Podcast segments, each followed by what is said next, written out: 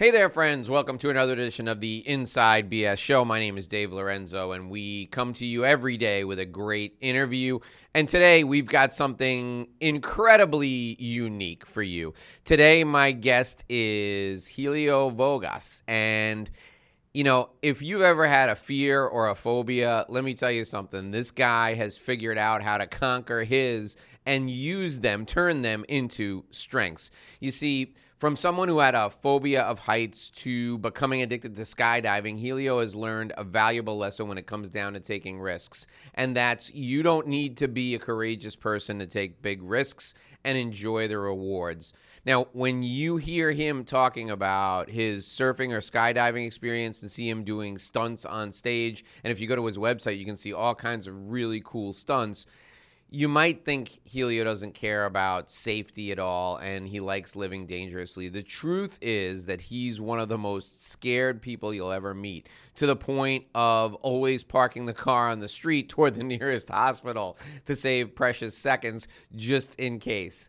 Now, when it comes to the corporate world, Helio shows audiences how to take bold risks and why taking bold risks are the safest option if you want your organization to survive in this day and age. He's spoken from to everyone from local business breakfast groups to giving a TEDx talk, and he's even spoken at the United Nations headquarters in Vienna. Today, he's speaking with us, and it's my honor to welcome Mr. Helio Vogas to the Inside BS Show. Helio, welcome. Thanks for joining us today. Thank you, Dave. Thank you so much for having me here today. All right, let's talk a little bit about you being the scaredest person we know. I don't think that's true. Uh, give us give us an example of something that was concerning to you or that scared you. Okay, uh, as you said, like I always park the car towards the hospital when I when I'm uh, parking in front of the house. I live in a house uh, on a street that's pretty residential, so uh, I can choose the which way to park. It's easier for me to just drive off. But the example of the skydiving, for instance, I remember when I was in Vegas the first time. I was living in Vegas and I went to meet a potential business partner on a bar in the Rio Hotel. Like what I didn't know was that the hotel was on the top floor. So I, entered the elevator. Of course, by then I, I knew it was already high, uh, high up. So I pressed up. I went to the elevator in the casino of the hotel, and I found it really strange because I saw first floor casino, second floor casino, a really big blank slate, and then roof bar, 52nd floor. So I pressed and I pressed. I found like uh, just that that was in 2011, so I'm did not have smartphones yet and not, nothing. So I was just staring at the, at the numbers uh, near the door, and I found it really weird because I don't know where the elevator started becoming brighter, and I was like, "What? This hotel, such such a good hotel, has a broken elevator, and now the lights are finally turning on." But then I turned around and I started seeing there was actually a panoramic elevator. Freaked out.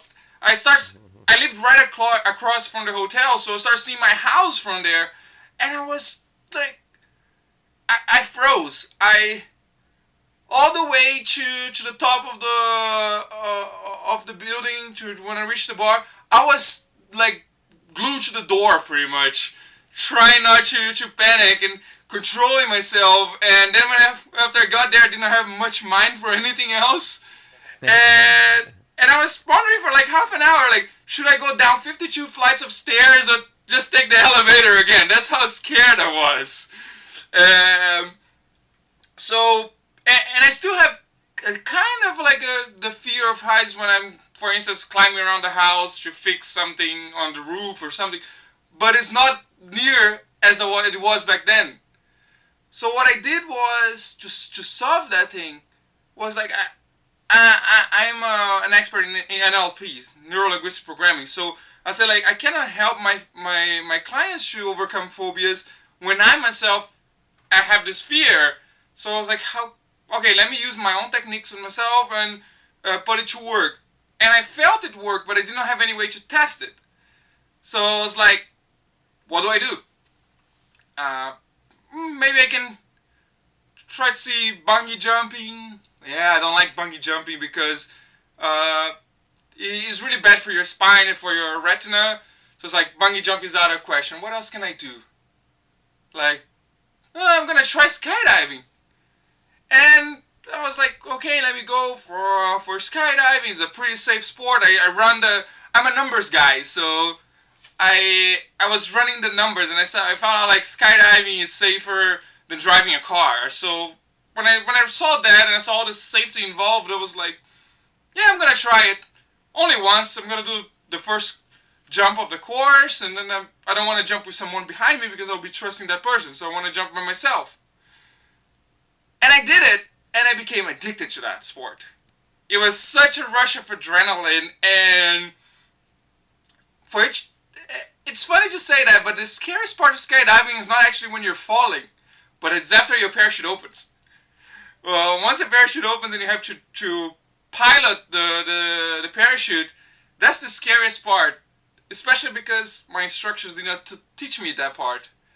and they were so worried I would be afraid of, of the jump, and I was not because of all the preparation I had.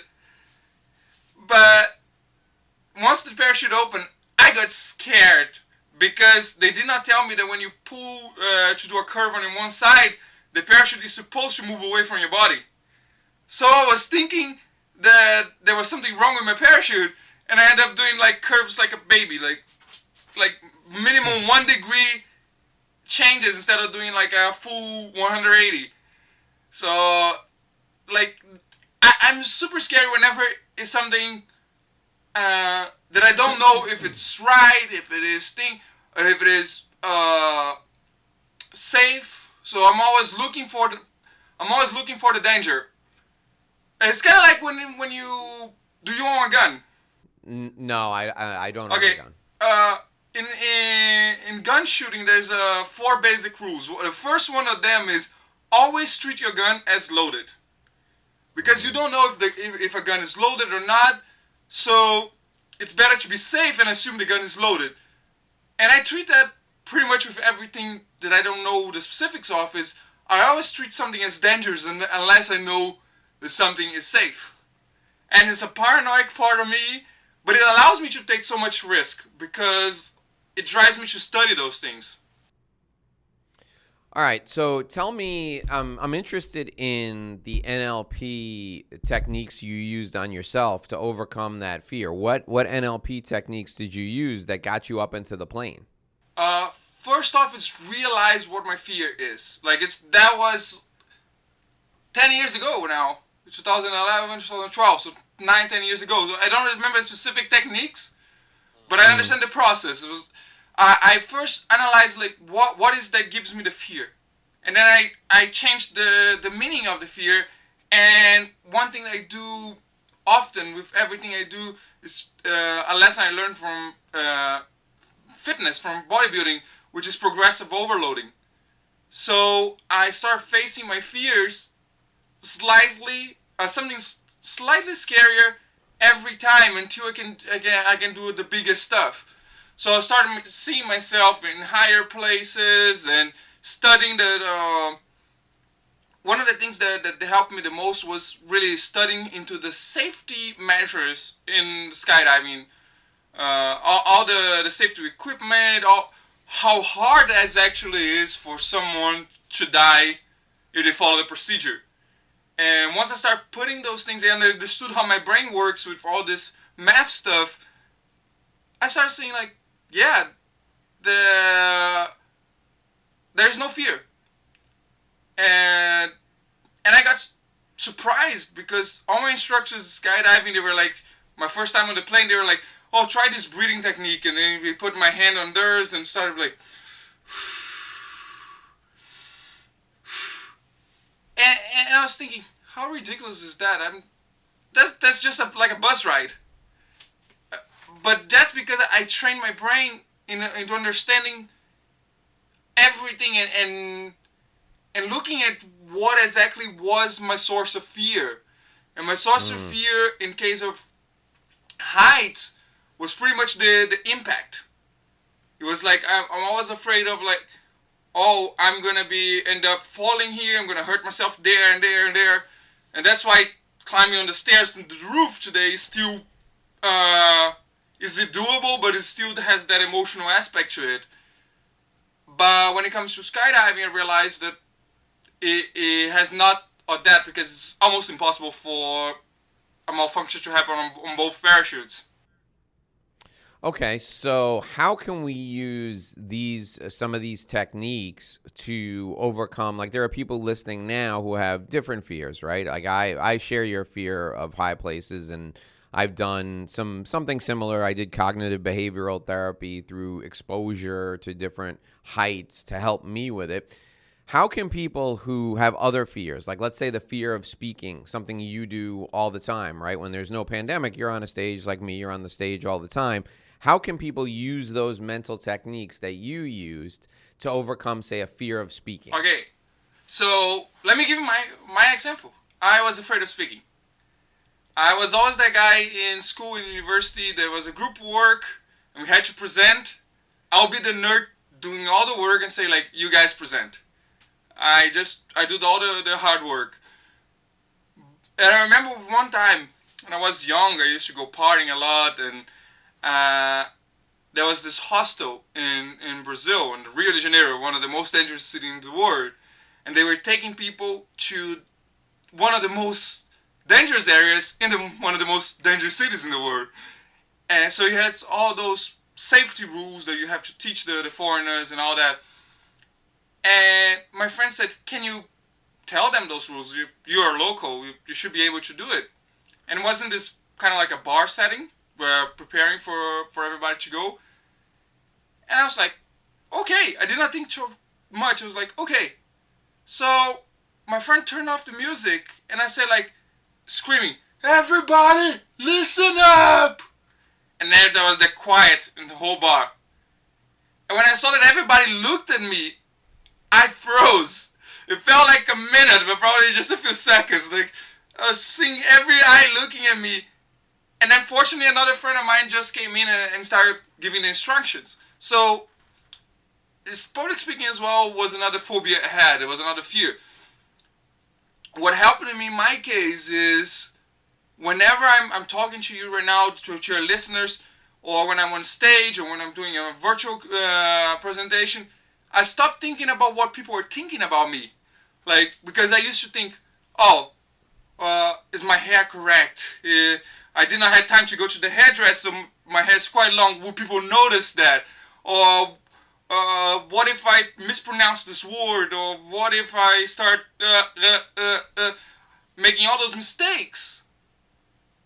And once I uh, I had an experience where I I was about to commit suicide. I was I had a physical burnout, and was really it really hit me hard. Was, I had a, a, knife on my throat. I was about to commit suicide.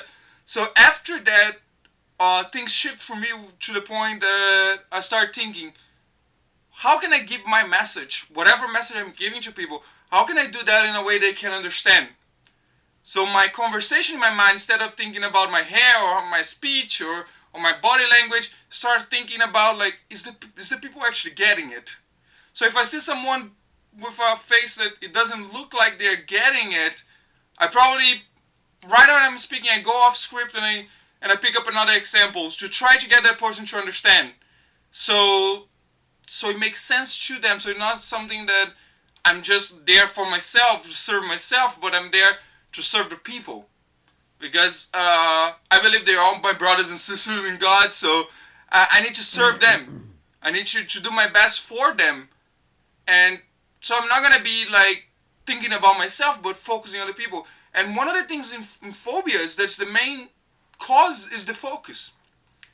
When you focus on on the fear of heights, for instance, when you focus on what is it that is gonna happen if this thing's malfunction or this other thing malfunction or the grass breaks or whatever, that's gonna be a pretty scary thought to everybody.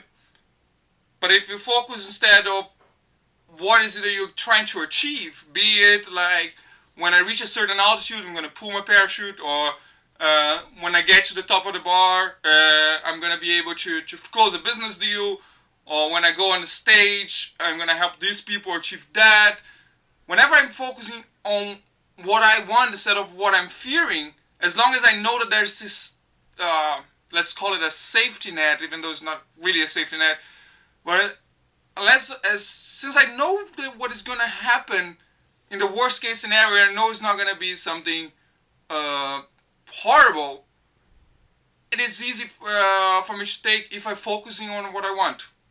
I'm a, I'm a firm believer in, in thinking negatively. I, I, I hate this thing like, oh, you gotta think positive, you gotta think positive. That that's for me that's too wishy-washy. You're like you need to see what is bad and then prepare for the thing that is bad and then focus on on, on what is good, focusing on the best.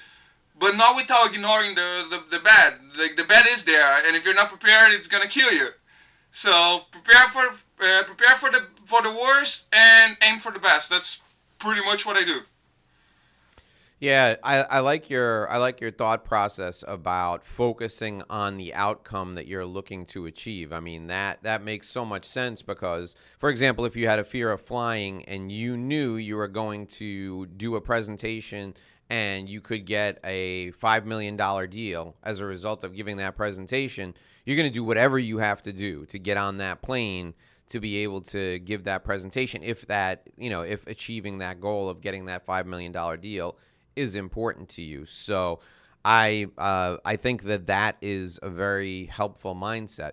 So talk a little bit about what you do when you're when you're on stage to help people when you're presenting to business audiences help people understand why the safest thing to do the best thing to do is to take risks yeah i show them what one of the things i do is i show them what uh, the big companies are doing, the successful companies are doing. For instance, I loved, I loved so much when in 2018, on the letter to share, the shareholders of Amazon, Jeff Bezos wrote a paragraph about failure. Uh, it, it is so beautifully crafted that it shows exactly that companies need to take risks as they grow. Uh, I have it open here and I can read to you. Uh, he wrote that as companies grows, everything needs to scale, including the size of the failed experiments. Think about it. Most companies they don't want to fail more. They are trying to play safe. Amazon is growing tremendously for the last 15, 20 years, and that's because they have this approach. That as they are growing, they have this, let's say, this failure budget, pretty much, where where where they are trying to to fail. Like think about the the Fire Phone where they started was a huge failure, one billion dollar failure. They're trying to get developers, they couldn't. They tried to to get customers, they couldn't because it was a whole thing and it's already dominated by Apple and by Google. So it was a huge failure, and you think like, oh, Amazon, it was a bad bet. Amazon lost one billion dollars, but they actually didn't because the lessons they learned from it allowed for them to create Alexa and Alexa was a huge success. And they and Amazon has so many different failures. Like if you think about Amazon Pay, the the Amazon clothing company, which I forgot the name right now, and that those little dash buttons that, that you press, like they all they were always trying it, and it, it costs a lot of money for them. But when they had a, a success, they it's more than paid off. And continuing on the on the paragraph that he wrote, it says like if the if the size of your failure isn't growing, you're not inventing at the size that you can actually uh, that you need to actually move the needle.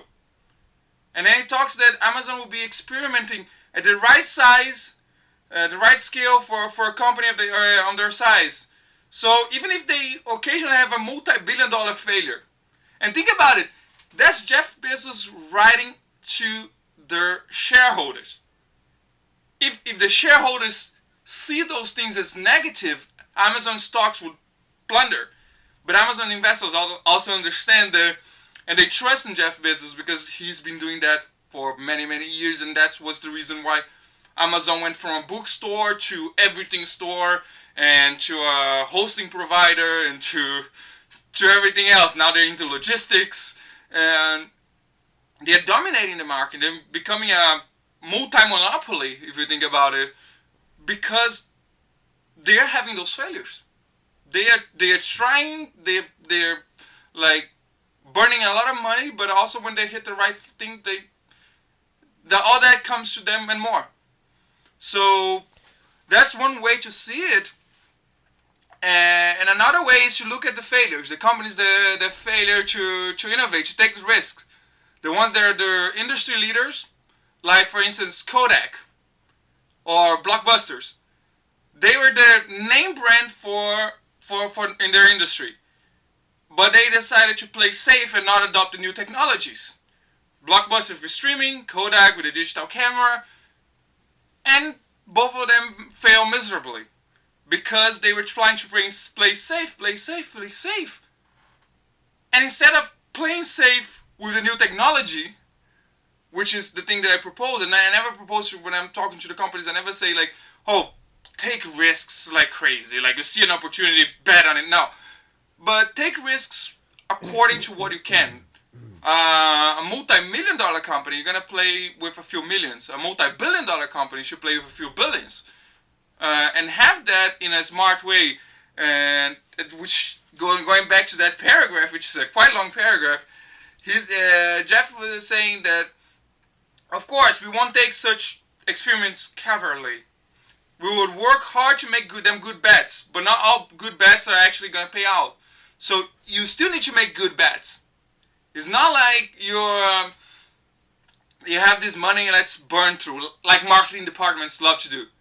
Like marketing department, when it gets to the end of the year, they have like a, a certain amount of uh, a budget still for them to use, and be, just because the end of the year they're gonna put into any lame advertising campaign just to make sure they use all the budget so they can claim the same budget next year or more.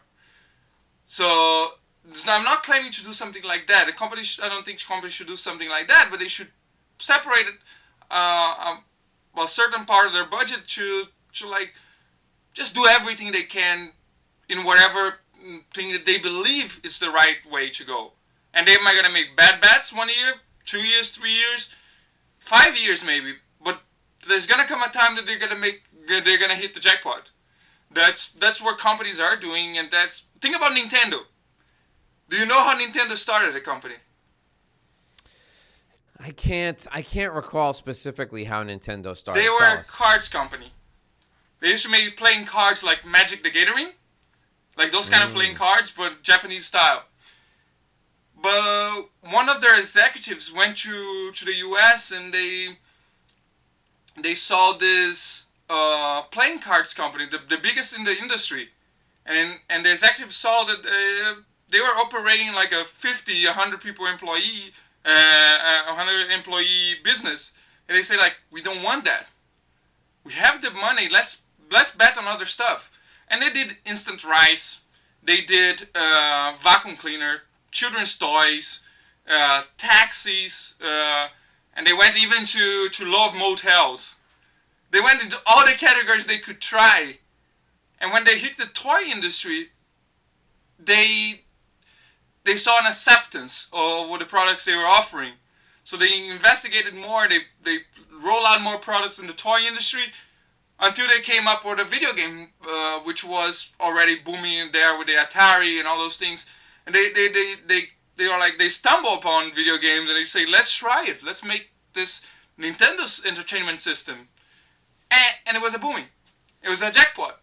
So they lost money in, in instant rice. They lost money with vacuum cleaners, with taxis, with everything else. But they hit the jackpot when it comes to, to the toys and later on to the video games. So it's not a, a novel concept with Amazon right now. You think about the 80s with Nintendo, they were doing the same thing. And Nintendo took the risk as well when they decided not to compete with Sony. Like Sony and Microsoft, they start building those games, and Nintendo could have gone that way, but they said, let's focus on children's game. Let's focus on this certain type of games like uh, Pokemon and Super Mario, those more uh, less gore uh, video games, and let the Sony and, and Microsoft like battle in that red ocean. Let's keep ourselves in this little blue pond, and and, it, and it worked wonderfully for them they don't have to, to, to struggle so much with new titles, with new things all the time as Sony and Microsoft have to do. because they are catering for a whole different uh, audience. All right, now Helio, t- talk to us about your business. This is because this is the Inside BS show. So take us inside the business strategy for Helio Vogas and and your and your business. You're a professional speaker, and we're you know we're in a pandemic right now, maybe toward the end of the pandemic. But what is your plan? How are you building your business? What are you doing from a sales perspective during the pandemic to help grow your professional speaking? Yeah, I'm still doing a little bit of online uh, keynotes and all that with mostly with my former clients. Mm-hmm. But what I'm doing a lot is in the sales part, doing a lot of lead generation, but not contacting them yet. I'm just building up this bulk of, of, of leads, leads. So once I say like, oh, things are start booming, then me and my team can start like like contacting a lot of leads uh, with a lot of information about them and can rebook my schedule fully. And and one thing that I was doing right before the pandemic, um, I'm going to be rolling out in the beginning as well. When when when the pandemic is ending as well, it's going to be uh, sending event planners a 3D six, uh, 360 videos from me speaking, so they can not only see me but they can put the VR headset so they can look back and see what oh those people uh, are enjoying as well, so they can see me and the audience at the same time as if they were there. Like oh wow, that's cool. That that is a, something that that I really believe uh, that's gonna be the future, because it's very easy to come up with a with a good demo video. You you hire a good videographer, a good video editor, very easy. But when it comes down to to make it uh, realistic for the event planner and and understanding that they have this fear like what is my what are my people to think about it? Having this power to see the video see me on stage and look at the side and see what other people are how they are behaving. Not what they are saying because uh, i have tons of testimonials on my website video testimonials so they can see. But this could still be like oh those are the people that liked. I, I, I don't have human power to record a video from everybody in the audience. So I always have only a few videos from each audience I talk about, I talk to. But when you when you're when the event planner is able to actually see everyone in the audience at the same time and see their reactions through a, through a 360 video, it, it is a lot easier for them to to feel confident into hiring me. So um, uh, what I'm doing to my business is is is this uh, from a systemic standpoint is to always go more into the VR uh, wage, so so my event planners, so my clients can can feel more confident into hiring me. But in the sales point is more is a is lower process. We're just uh, slowing down and and creating the lead so later on we can attack. It's the slow down before speeding up, pretty much. Sure. So tell us a little bit about what you're doing from a from a lead generation perspective. How are you how are you connecting with and engaging with event planners so that you can be ready when uh, when the time is right? What are you doing from a lead gen perspective right now? Right now, I'm not contacting. I'm not engaging with them. I'm pretty much finding them. So I'm I having a few ways to find about events, especially Twitter is an excellent place to finding out events and and LinkedIn as well. It's wonderful. So I found out these events. I, um, they're going to the, the, the CRM. The, the CRM is growing, growing, growing, growing. And uh, once things are start clearing off, and we see like in in, in the future, oh, these are those, those conferences are gonna happen. They are gonna they're gonna be needing speakers. Then I can I can even hire more people to more salespeople to start uh, getting in touch with those people, with those conferences, with those events, and and building the this force of of first impact once things are lifting, so I can uh, book my calendar like even better than it was before. So I can get even more more gigs, even be more booked out than it was before. Um, and this, and since since I expect by that time to be a pretty busy agenda for me. I'm using this time a lot, especially because my daughter now cannot be uh, going to kindergarten because I'm on the worst city in Germany in terms of corona. Other cities around me has like 10 new cases a day. Ours have 40 new cases a day per 100,000 inhabitants. So I'm, I'm, I'm the number one city uh, of the pandemic here in Germany. So I'm, I'm spending this time with my, with my daughter, with my wife, uh, picking up new passions, new hobbies, uh, and slowing down, but we're still building the, the, those leads. So once the the things are, are over, my sabbatical is over pretty much because I'm giving myself a sabbatical. It's a forced sabbatical, pretty much. Yeah, that's a good way to look it's at it. It's a forced sure. sabbatical. Sure. yeah, and talk a little bit about how you uh, how you decide what uh, what talk you give to what audience. So, because I noticed on your site you say everything is customized. So, tell us about your process for deciding what talk to give to what audience. Okay, that's a pretty good question because sometimes my clients come, they look at my website and they see uh, one thing that they like, might, but might not be what they need. And I can give you an example of that. Uh, a few years ago, this Fortune 500 company, they bought their main competitor. And the way they operate uh, is that they have one uh, partner in each country selling their their, their software services. Mm-hmm. So imagine now they bought off the the competitors, and now suddenly they have two partners per country. So all the partners that have been working with this company, uh, they were afraid. They were all afraid that the, the new competitors the partners from their competitors would overtake them and uh, and would merge. So they they they the, so the company invited me initially to talk about uh, innovation and risk taking, but I had to change my my presentation uh, to still like uh, do that, still talking about innovation and risk taking because it, it, it meant it, it fitted with what they were planning for the conference but I also convinced them to talk about uh, how those partners, what is, how those partners should tackle this merge in a way that is actually beneficial for them. In a way that, like, yeah, you're gonna have competition. Yeah, you, uh, the the the the it's gonna be the survival of the fittest. The if you're if you're better than than than, than the other partner, you're gonna survive. If not, you're gonna you're gonna lose this partnership. So you should take this as an opportunity to grow.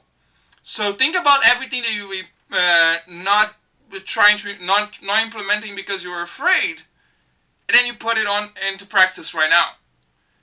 Uh, the same thing with the pandemic now. For instance, the, there's a lot of people who are postponing into going to remote working. I'm not gonna let my employees remote work. I'm afraid we deal with sensitive information. We need to be in the office. Then the pandemic comes and says you either do remote working or uh, you cannot operate unless you're essential business.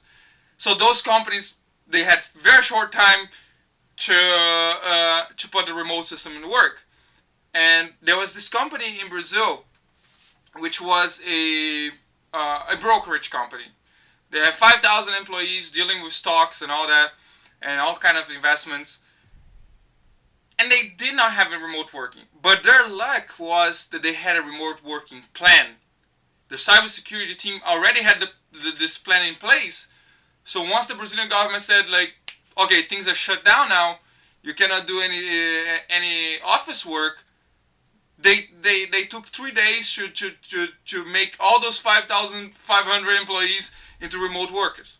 It was a huge uh, endeavor that they took, but their luck was that they already had the plan before.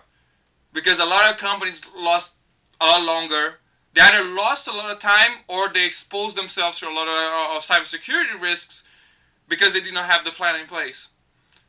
So if you uh, if you if you're not ready to take the risk, there might be a chance that either because of a pandemic, because of a merge, because of a change in your industry, that you're going to be forced to take that risk. So you're going to be in a reactive way place instead of a proactive place. And that's why it's, uh, on my speech, I, I learn about what is the, what is happening in the company, in the industry, and I try to see is that what they really need because they might think that they they, they need uh, oh I want this speech here because it's cool because it has those cool stunts and all those things, but it might be that this other speech or something totally different that I have to come up with for that for the audience might be what they need in terms of their reality right now. Are they coming from a reactive place, from a proactive place? Are they uh, is what they want, what they need right now? Because as a as a third party consultant, it's easier for us to see things that the client cannot. You know that when you're sure. doing your speeches, like you you get into the company, you see with everything with fresh eyes, no bias.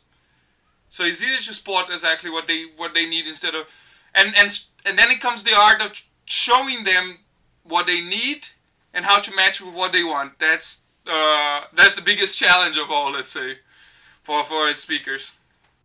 No, that's great. So Helio, how can people find out more about you, about the types of speeches you give? How can people get a hold of you? They can go to my website. Uh, I'm pretty sure you're gonna link it below. Uh, it's pretty much my name, heliovogas.com. It's a little bit complicated to, to spell it out and, and to put it, so it's easier for them to just uh, click on the link and and go there. Yeah, we will we will absolutely put a link in the in the show notes so people can link to you. It's heliovogas.com, H E L I O V O G A S.com. We'll put that link in the show notes. Also on YouTube, the link will be directly below the video. And I'm going to share Helio's email address with you too, so that if you want to if you want to email him, you want to connect with him directly, you can connect with him. Go to his website. He's got a lot of really interesting, really cool videos there of him on stage doing some exciting stuff with members of the audience. Helio, thank you for joining us today. It was a pleasure to have you. I really enjoyed our conversation. Thank you, Dave. It was a pleasure. All right, folks, that'll do it for this episode of the Inside BS Show. We're back here every day with an interview. We'll see you right back here again tomorrow. We take you inside business strategy, share the insider business secrets, and cut through all the inside BS that may be holding you back. Until tomorrow, here's hoping you make a great living and live a great life.